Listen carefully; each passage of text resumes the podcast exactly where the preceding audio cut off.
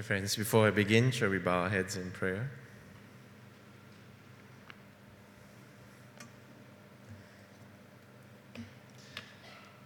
O Lord, you who gave us the mystery and wonder of your word, the word which was there even from the beginning, the word which was with God, and the word who is God, we ask, Lord, that you blow your Spirit's fire and illumine our hearts, Lord, with your word, that we might face the year gone past and also look forward to the future year that is coming, Lord, in your virtues, Lord, in your grace, and in the Spirit of Christ Jesus. May the words of my mouth and meditations of all our hearts, O Lord, be acceptable to you, our rock and our Redeemer. Amen. Today, the uh, title for the sharing is called Indwelt and Clothed uh, for the Year. It's a particularly interesting word to be indwelt, uh, not one that you find common. Uh, and indwelling is when there's something that dwells within a person. So to be indwelt and to be clothed for the year uh, is the text for this morning. Now, uh, it begins in that particular text. It put on then as God's chosen ones, holy and beloved, compassionate hearts, kindness, humility, meekness, and patience. Uh, put on then as God's chosen ones, holy and beloved, compassionate hearts, kindness, humility, meekness, and patience. Now, Paul, in writing this particular letter to the Colossian church, had already given two lists of five vices. Uh, if you read within that same chapter earlier on, you would have encountered the vices that it's talking about our uh, brokenness, our filth, our violence, the sinfulness of man. But here, he then calls upon them as, as new creatures, as people who are renewed he says to them, Therefore, put on as God's chosen ones, holy and beloved. Now, I want to pause a moment uh, to look at those terms chosen, holy, and dearly loved. These are very special terms because these are not just terms that are referring to Israel, but these are terms that were given to Jesus as well. He is the chosen one, the anointed one, the Messiah. He is the Holy One of God. If you recall reading the Gospels, every time when an unclean spirit encounters Jesus, their first comment will say, What have you to do with us? We know that you are the Holy One of God. The Holy One of God. And this holiness, I know, uh, you know, we often joke around as to what is holy. Uh, I know at times when you go to school, especially amongst my young friends, uh, they go to school and, and, they don't like being Christian because when they go there as Christians, people say, ah, these the holy ones. Always talk Jesus, Jesus. Always talk Bible. All these goody goody two shoes. Don't play with them lah. Because you want to have some fun. They're the ones who'll be reporting to the teacher what you did. And so we always have this negative connotation of what holy means. Uh, well, generally, we, we tend to think these people are goody two shoes who always uh, correct people all the time and they're no fun. But that's not the Jewish or the Greek understanding of holiness. Uh, to be holy is to be set apart, to be distinct, uh, to be unlike everybody else. Now, this is a, a very telling uh, definition because if we move into the year, or even if we reflect upon the year that has gone past, have you been a distinctive salt and light person, distinctive from the rest of your community? And what is this dis- distinctiveness? Again, in the light of what Paul is talking about when you read his whole chapter, he says the rest of the world is practicing all these vices sexual orgies, uh, vileness, drunkenness, debauchery, all these forms. So it may come up, especially if you're a young, person or even many of those who are, who are older. Uh, the rest of the world will be consuming pornography. The rest of the world will be committing adultery. The rest of the world will be lying. Are you the Holy One? Are you practicing your identity as a chosen one? As one who is set apart, distinct from the rest of the world? One who, when other friends are just forwarding you all these messages, uh, you are the one who says, Can you please stop this? It is demeaning to people. Or one who is internally wrestling with these issues Noted, it is part of our sexuality, it is part of who we are as people, in a way to be attracted uh, to these things. But it is also the distinctiveness of who we are that we are set apart to follow Christ, to be distinct.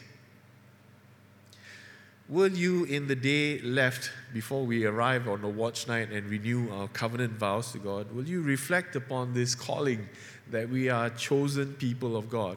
We're not just some random occurrence, we are chosen. I don't know how you feel when, when you are being told that you're chosen. I know as a child, uh, even when we play football, you know, sometimes we're the last to be chosen because we have two left feet or we have two thumbs or so.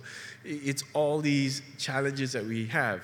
But here in the text, Paul tells us those of you who believe in Christ, you are chosen. You're holy, set apart, and, and dearly loved. At the start, uh, sorry, in the middle of this year, we had uh, Reverend Dr. Viv Thomas. And he came to us and he said, Are you operating from a cycle of works? Or are you operating from a cycle of grace? And the, distinguish, uh, the distinguishing factor between the two is the world operates on a cycle of works. I work hard, I study hard, I do all these things, and because I do all these things, therefore people will like me. And if people like me and I do a lot of things, you know, I, I, I solve the food problems, I solve all the love issues and all that stuff, people will then love me.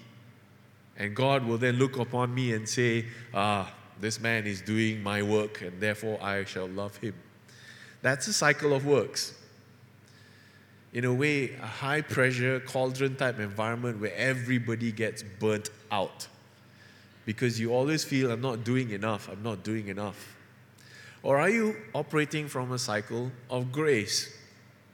And how Viv pointed out was you recall that when Jesus began his ministry, it began with the baptism and at his baptism, the Holy Spirit was, came down upon him like a dove, and a voice from heaven says, This is my Son, in whom I am well pleased. This is my Son, in whom I am well pleased.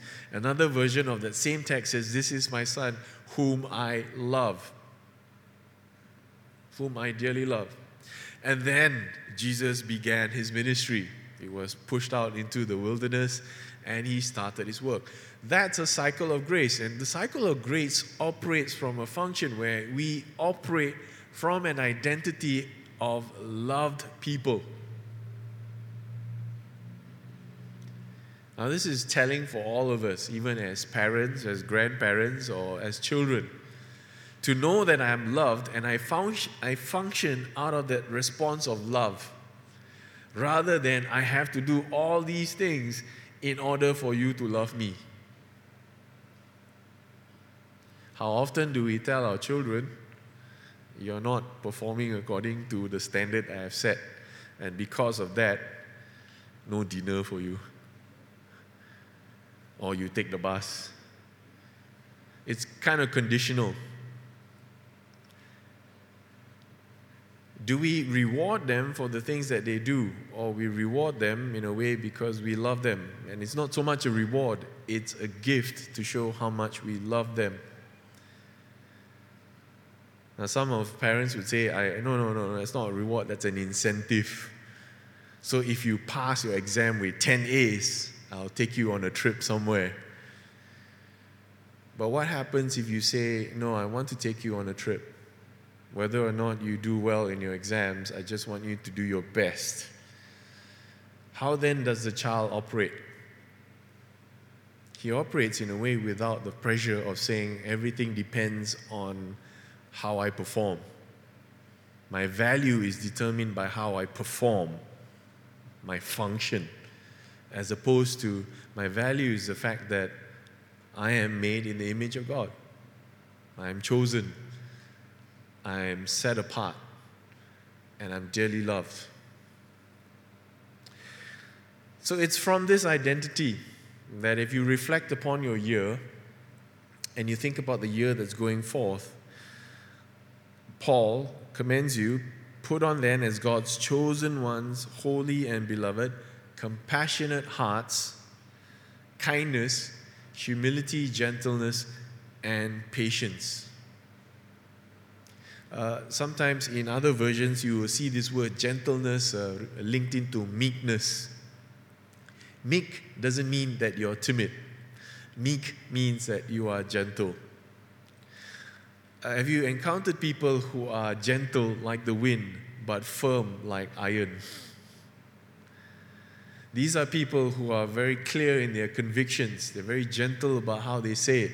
But when they say no, they can be very gentle about how they say no, but it's still a very solid no. And I believe it takes a lot more strength and courage in order to be gentle. It's very easy to smash someone. It's very easy when people irritate you and annoy you to hit back, to poke back to be equally offensive to the other person. It, in fact, takes more strength to be gentle and to be mild and meek. Now, again, these five uh, characteristics, if you want to call it that, these, these five um, uh, virtues are the very same virtues that are assigned to Christ. He was compassionate, he had compassion on people he had kindness upon people. He was humble. He was gentle. And he was patient. Did you notice that all these virtues are externally oriented? You show compassion to others. You know, it's reflected upon how we are to others.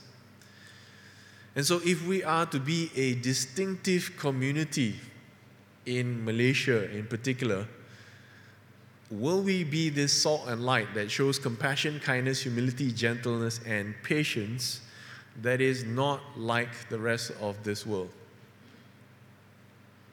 Recently, uh, Tim Keller uh, addressed Parliament, British Parliament. Now, Tim Keller is, a, is an American uh, preacher uh, who has his ministry in the middle of New York and he addressed Parliament, British Parliament, and his response, or the title that was given to him was, What relevance do Christians have in our community? What relevance do Christians have in our modern community? You see, in, in many parts of the world, uh, especially in the Western world, which is where uh, Christianity originated from, Christianity is being more and more marginalized to the point that secularism or even agnosticism right, uh, is taking primacy of role. And they say, what relevance does your religion, your faith, your uh, prayers have to our modern society? And Tim Keller's response to him is, we are, uh, from that verse, we are salt and light. In order for us to be salt, we have to be distinct from the rest of that community. And so he acknowledges one, Christians are distinctive.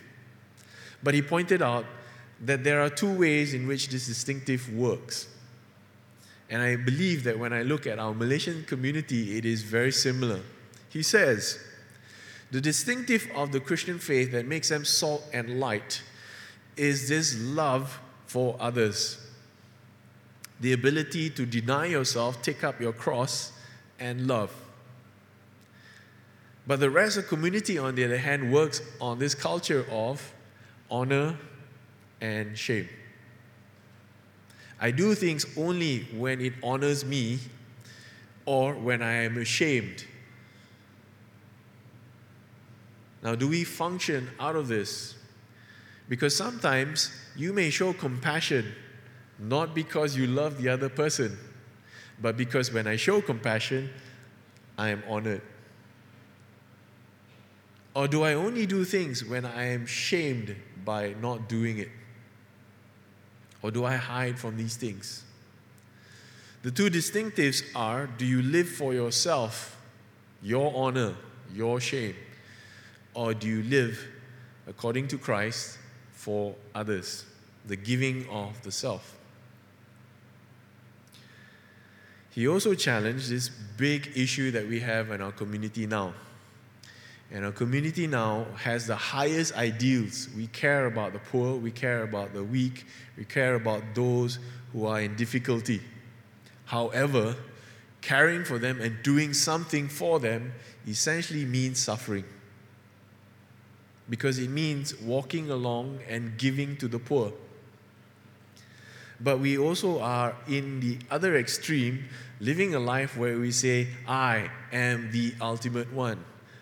Don't be restrained. Don't hold back. Be yourself. Do what you want. How do we reconcile these two extremes? One is a, a, a, a whole idea of self actualization. Be who you want, do what you want, don't let anything hold you back. But the other extreme says, care for others. That's a restraint. Feed the poor comfort the widow, mourn with those who mourn, rejoice with those who. Those are barriers. And so our communities are faced with this issue. And when Paul talks about this, show compassion, kindness, humility, clothe yourselves. He's not telling you this is something that you can just put in. He puts it to you as a person who is indwelt with this identity and relationship with God that reminds them, as chosen, holy, and dearly loved people, clothe yourselves with these things. It is something that comes not from what you put on, but something that comes from who you are.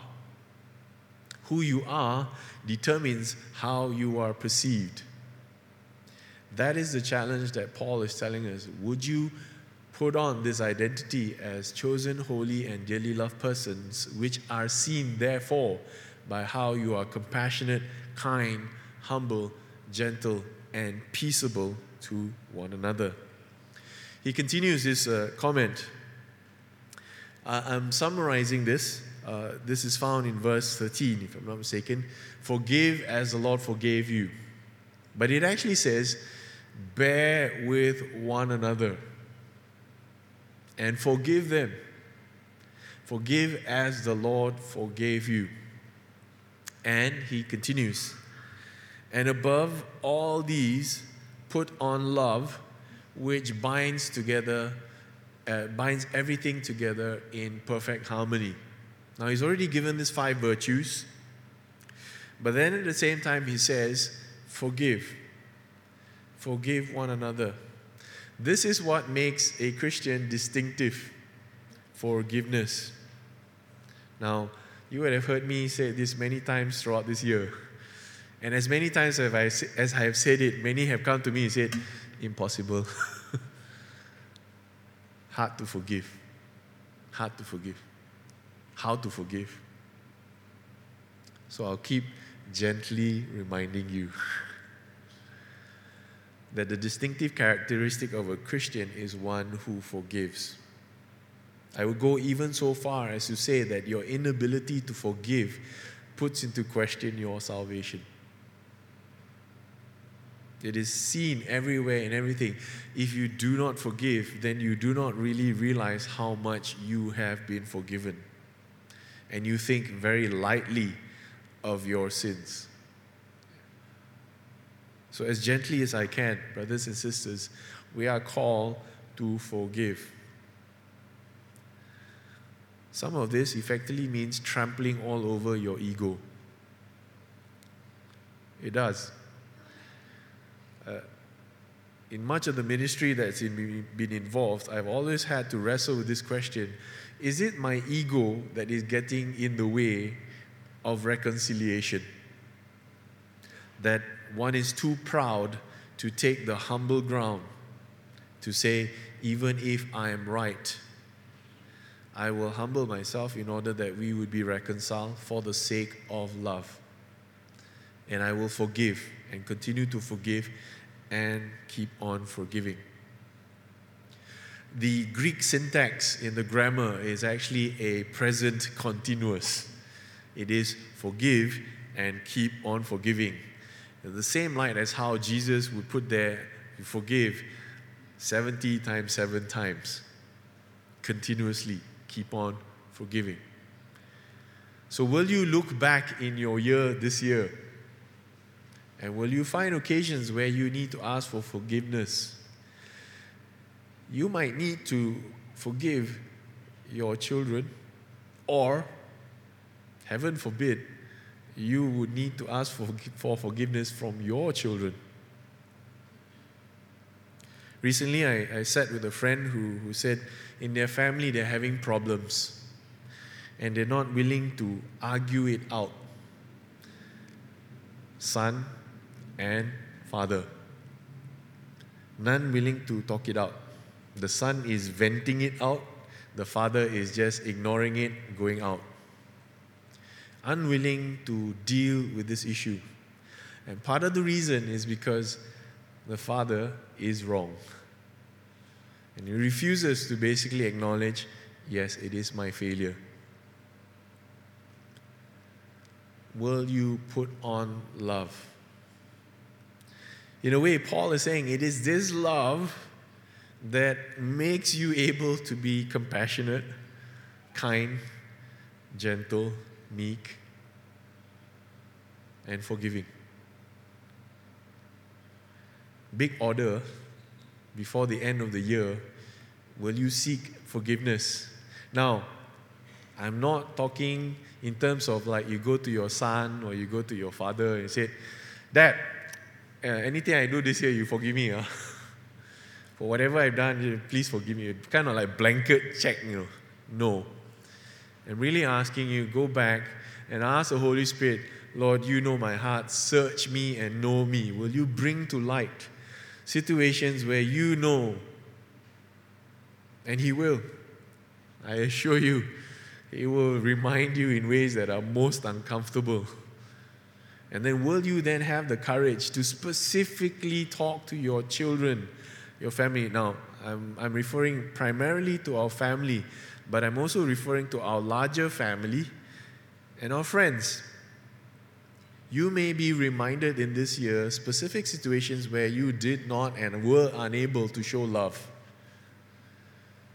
And I'd like you to reflect upon that in this year, and specifically when it comes to it, go to this friend and say, You know, this thing that happened specifically, I'm asking for your forgiveness about this. Now it's hard because I'm not asking you to go and forgive people. That one is a default given. You have to forgive people. What I'm asking you to do is to ask for forgiveness specifically. That's a lot harder, right?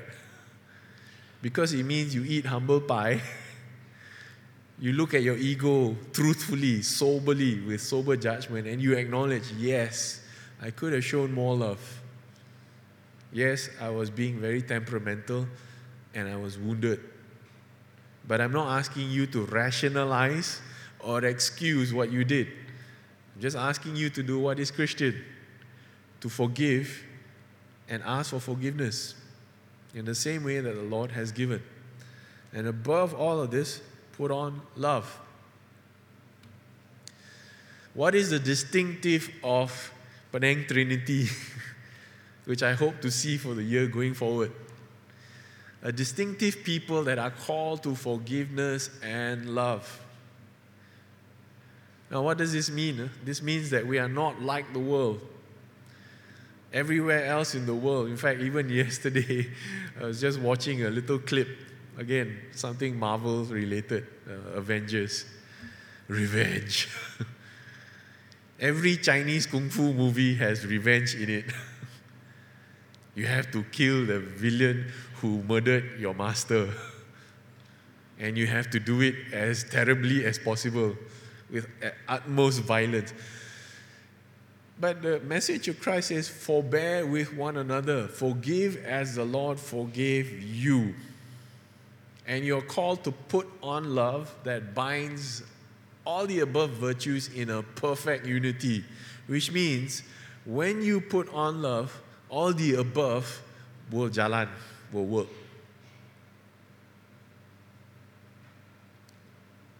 That's your distinctive. If you want to be seen as different, forgive and love. All these things will come after. But to forgive and to ask for forgiveness means you have to be very secure in your ego and identity, right? How can I ask for forgiveness from my own children? I'm the father, they are the they are the that's what my dad told me. He said, in our culture, honor shame culture, it was impossible for the grandfather to ask for forgiveness from the children. And so I'm telling you, please look at the light of your culture against the light of what Christ is calling you to do. He's not calling you to say that you put up this false image of yourself, knowing that you are wrong and say, I must protect this image because I, I'm too ashamed to acknowledge that this is bad. But instead, put on love. And Paul started this whole passage saying, You are chosen, you are holy, and you are dearly loved. Knowing full well that your ego will be trampled and you eat humble pie, he's reminding you, in spite of all you feel about your shame, and your dishonor, you are loved. God loves you. And I tell you, when you are able to ask for forgiveness, it just removes that barrier or wall of offense in order that you can go further to love. Because until you remove that, your ego is still in the way then you begin to truly know what it means. So, friends, I'm asking you to do some really deep soul searching for this year. What does it take for you to forgive and to ask for forgiveness, to love? And when you do these things, compassion, humility, you know, meekness, kindness, gentleness, these things will flow naturally. He continues in the following verse And let the peace of Christ rule in your hearts, to which indeed you were called in one body, and be thankful. Now I'm going to show you three verses in succession. Let the peace of Christ rule in your hearts, to which indeed you were called in one body, and be thankful. Let the word of Christ dwell in, your, in you richly, teaching and admonishing one another in all wisdom, singing uh, songs and hymns and spiritual songs with thankfulness in your hearts to God. Do you notice that both verses, at the end of that phrase, thankful, give thanks with thankfulness. The peace of God, the Word of God, indwelling in you, gives you this heart of thankfulness. Gives you this heart of thankfulness. And whatever you do, whether in word or deed, do all in the name of the Lord Jesus, giving thanks to God the Father through Him. Now, it's, it's bad enough that I'm challenging you to go and ask for forgiveness, to search your hearts, to exercise love. But the text is also saying when you do all these things, uh, give thanks.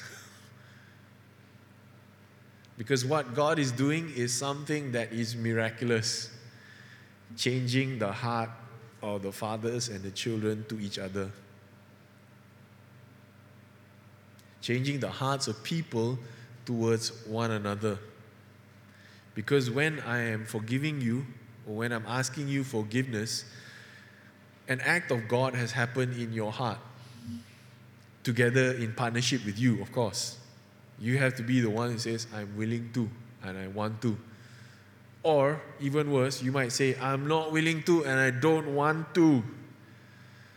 But, Lord, have your way. Even when I don't feel like it, please change me. Nine out of ten times, that begins first. I'm not willing, I don't want to. But Lord, have your way. Like Jesus said, Lord, if it be your will, let this cup pass. But not my will, your will be done. Will you be like Christ in showing that love? Lord, I don't want to ask for forgiveness. My pride can't take it, my ego can't take it. But your will be done. If it's necessary for me to do this, let me reflect upon this and let me enfold my children in love to tell them that their function and their value is not dependent on how they perform, but it's because I love them. They are my children. Giving thanks to God the Father through Him. So, in that last passage, are you indwelt by the peace and the message of Christ. Now, various versions put it this way the message of Christ, the word of Christ.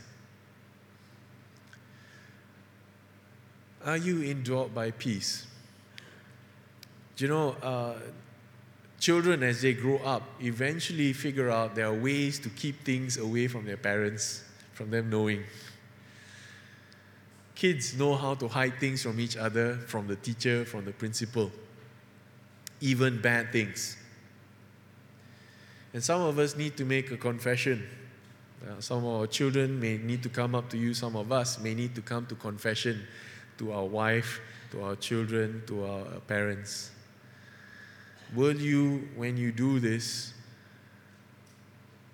I will guarantee you one thing, at least this is my experience.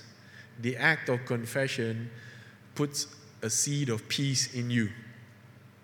I have said it and I have come clean. And when fathers forgive, that love that fills them just goes to overflowing. I've seen it happen many times, especially in reconciliation. When the child confesses or when the father confesses, I have done these things and I have hurt you deeply. That peace that comes into their heart that knows no bounds the peace of Christ that comes from above, that's the thing that reminds them how much they are loved. Because now there is no sin, there is no uh, bitterness and hatred that keeps them apart. And they can really speak face to face, eye to eye. Because that's what many of my friends are asking for. How do I have peace in my family? Very simple answer, very difficult. You want peace, it comes through this. Ask for forgiveness from each other, confess your sins to each other, and the peace of God will come into you. But this works only when both are willing to meet each other. You might say, What about me? If I'm in a family where my parents are not Christian, I am Christian, they are not Christian, my ego gets trampled. Say, Do it. Not because you know that the outcome is going to be good, but do it because God said so. And it is the right thing to do. I have told you the number of times when I've seen conversions occur because the parent tells me something happened to my kid. And he says that Christ did this. And if God can do this to my kid, I want to know this God. Because he has changed my son into something else. You know, these are said from children who were gangsters, drug addicts, uh, difficult, even into prostitution, a pimp. And this guy comes and says, Dad, I really messed up my life, but God is leading me. Affected the whole family.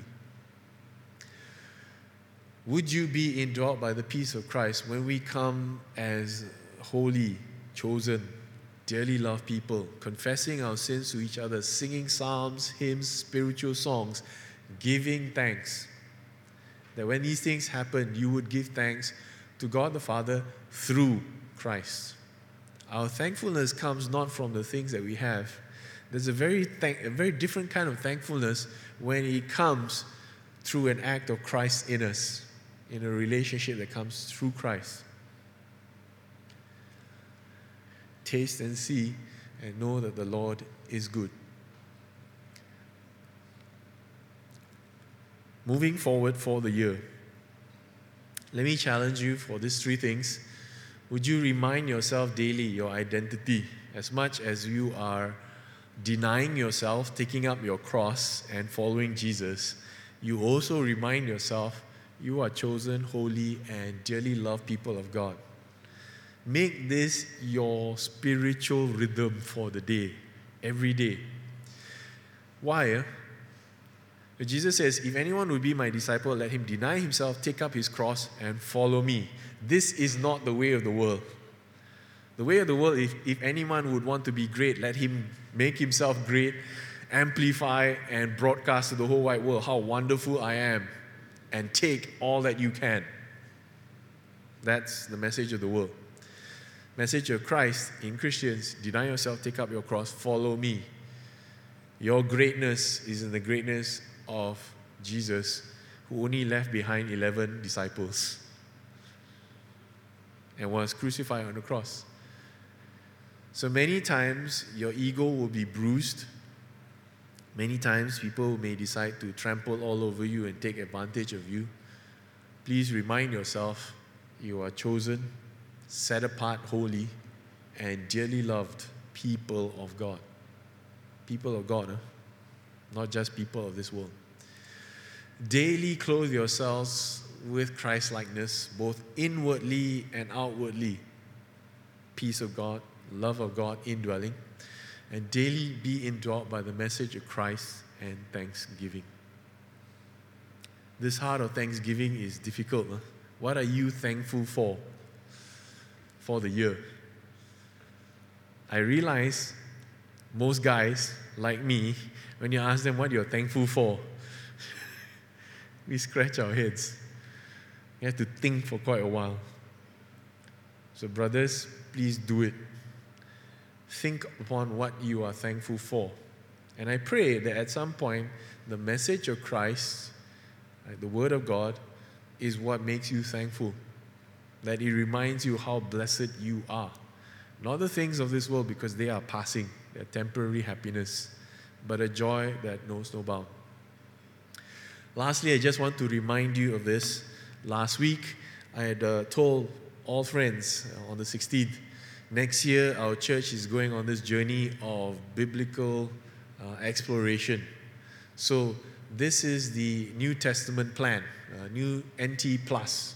Right? You can find it at ownit365.com slash my dash plans, or you can go to the uh, YouVersion website, my.bible.com, reading plans 1402 ownit365, uh, New Testament NT plan, New Testament reading.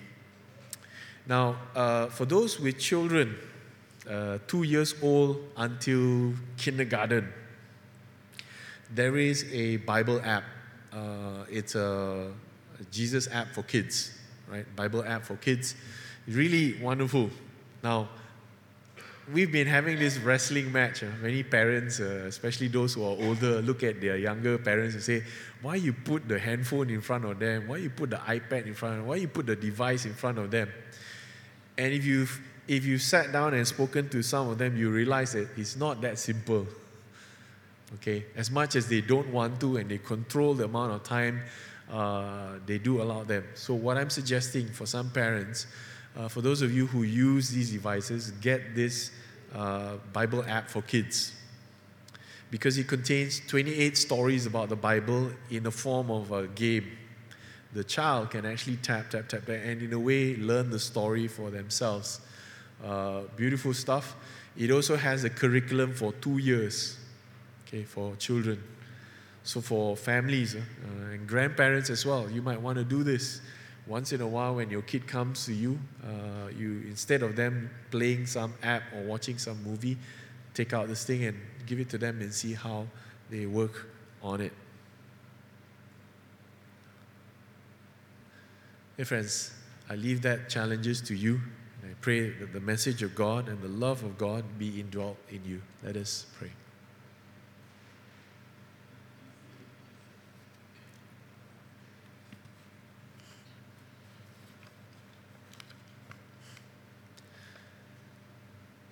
Oh Lord, thank you for the reminder that we are chosen, that we are called to be holy, and that you have set us apart. Thank you, Lord, that you chose to indwell in us, Lord, that man is God's dwelling place, Lord. Fill us again, Lord, with a reminder that we are not of this world. We're in this world, we're not of this world, Lord. And teach us, Lord, to be followers of Christ Jesus in all that we do. Lord, I pray especially for my dear brothers and sisters here as they go to be reconciled to those whom they love and care for. Help them, Lord, to face uh, the ability to confess, the ability to ask for forgiveness, and to also have the courage and strength to forgive, Lord. May your love empower them, Lord. May your spirit be with them, Lord. Pray and ask all this in Jesus' name. Amen. Friends, I also forgot. Uh, if you look into your bulletin, in the middle page where the sermon outline is, you will notice uh, something new on the right hand side of the column. The right hand side of the column actually has the New Testament reading plan beginning from December 31st. Uh, it's read one chapter a day beginning with the book of John.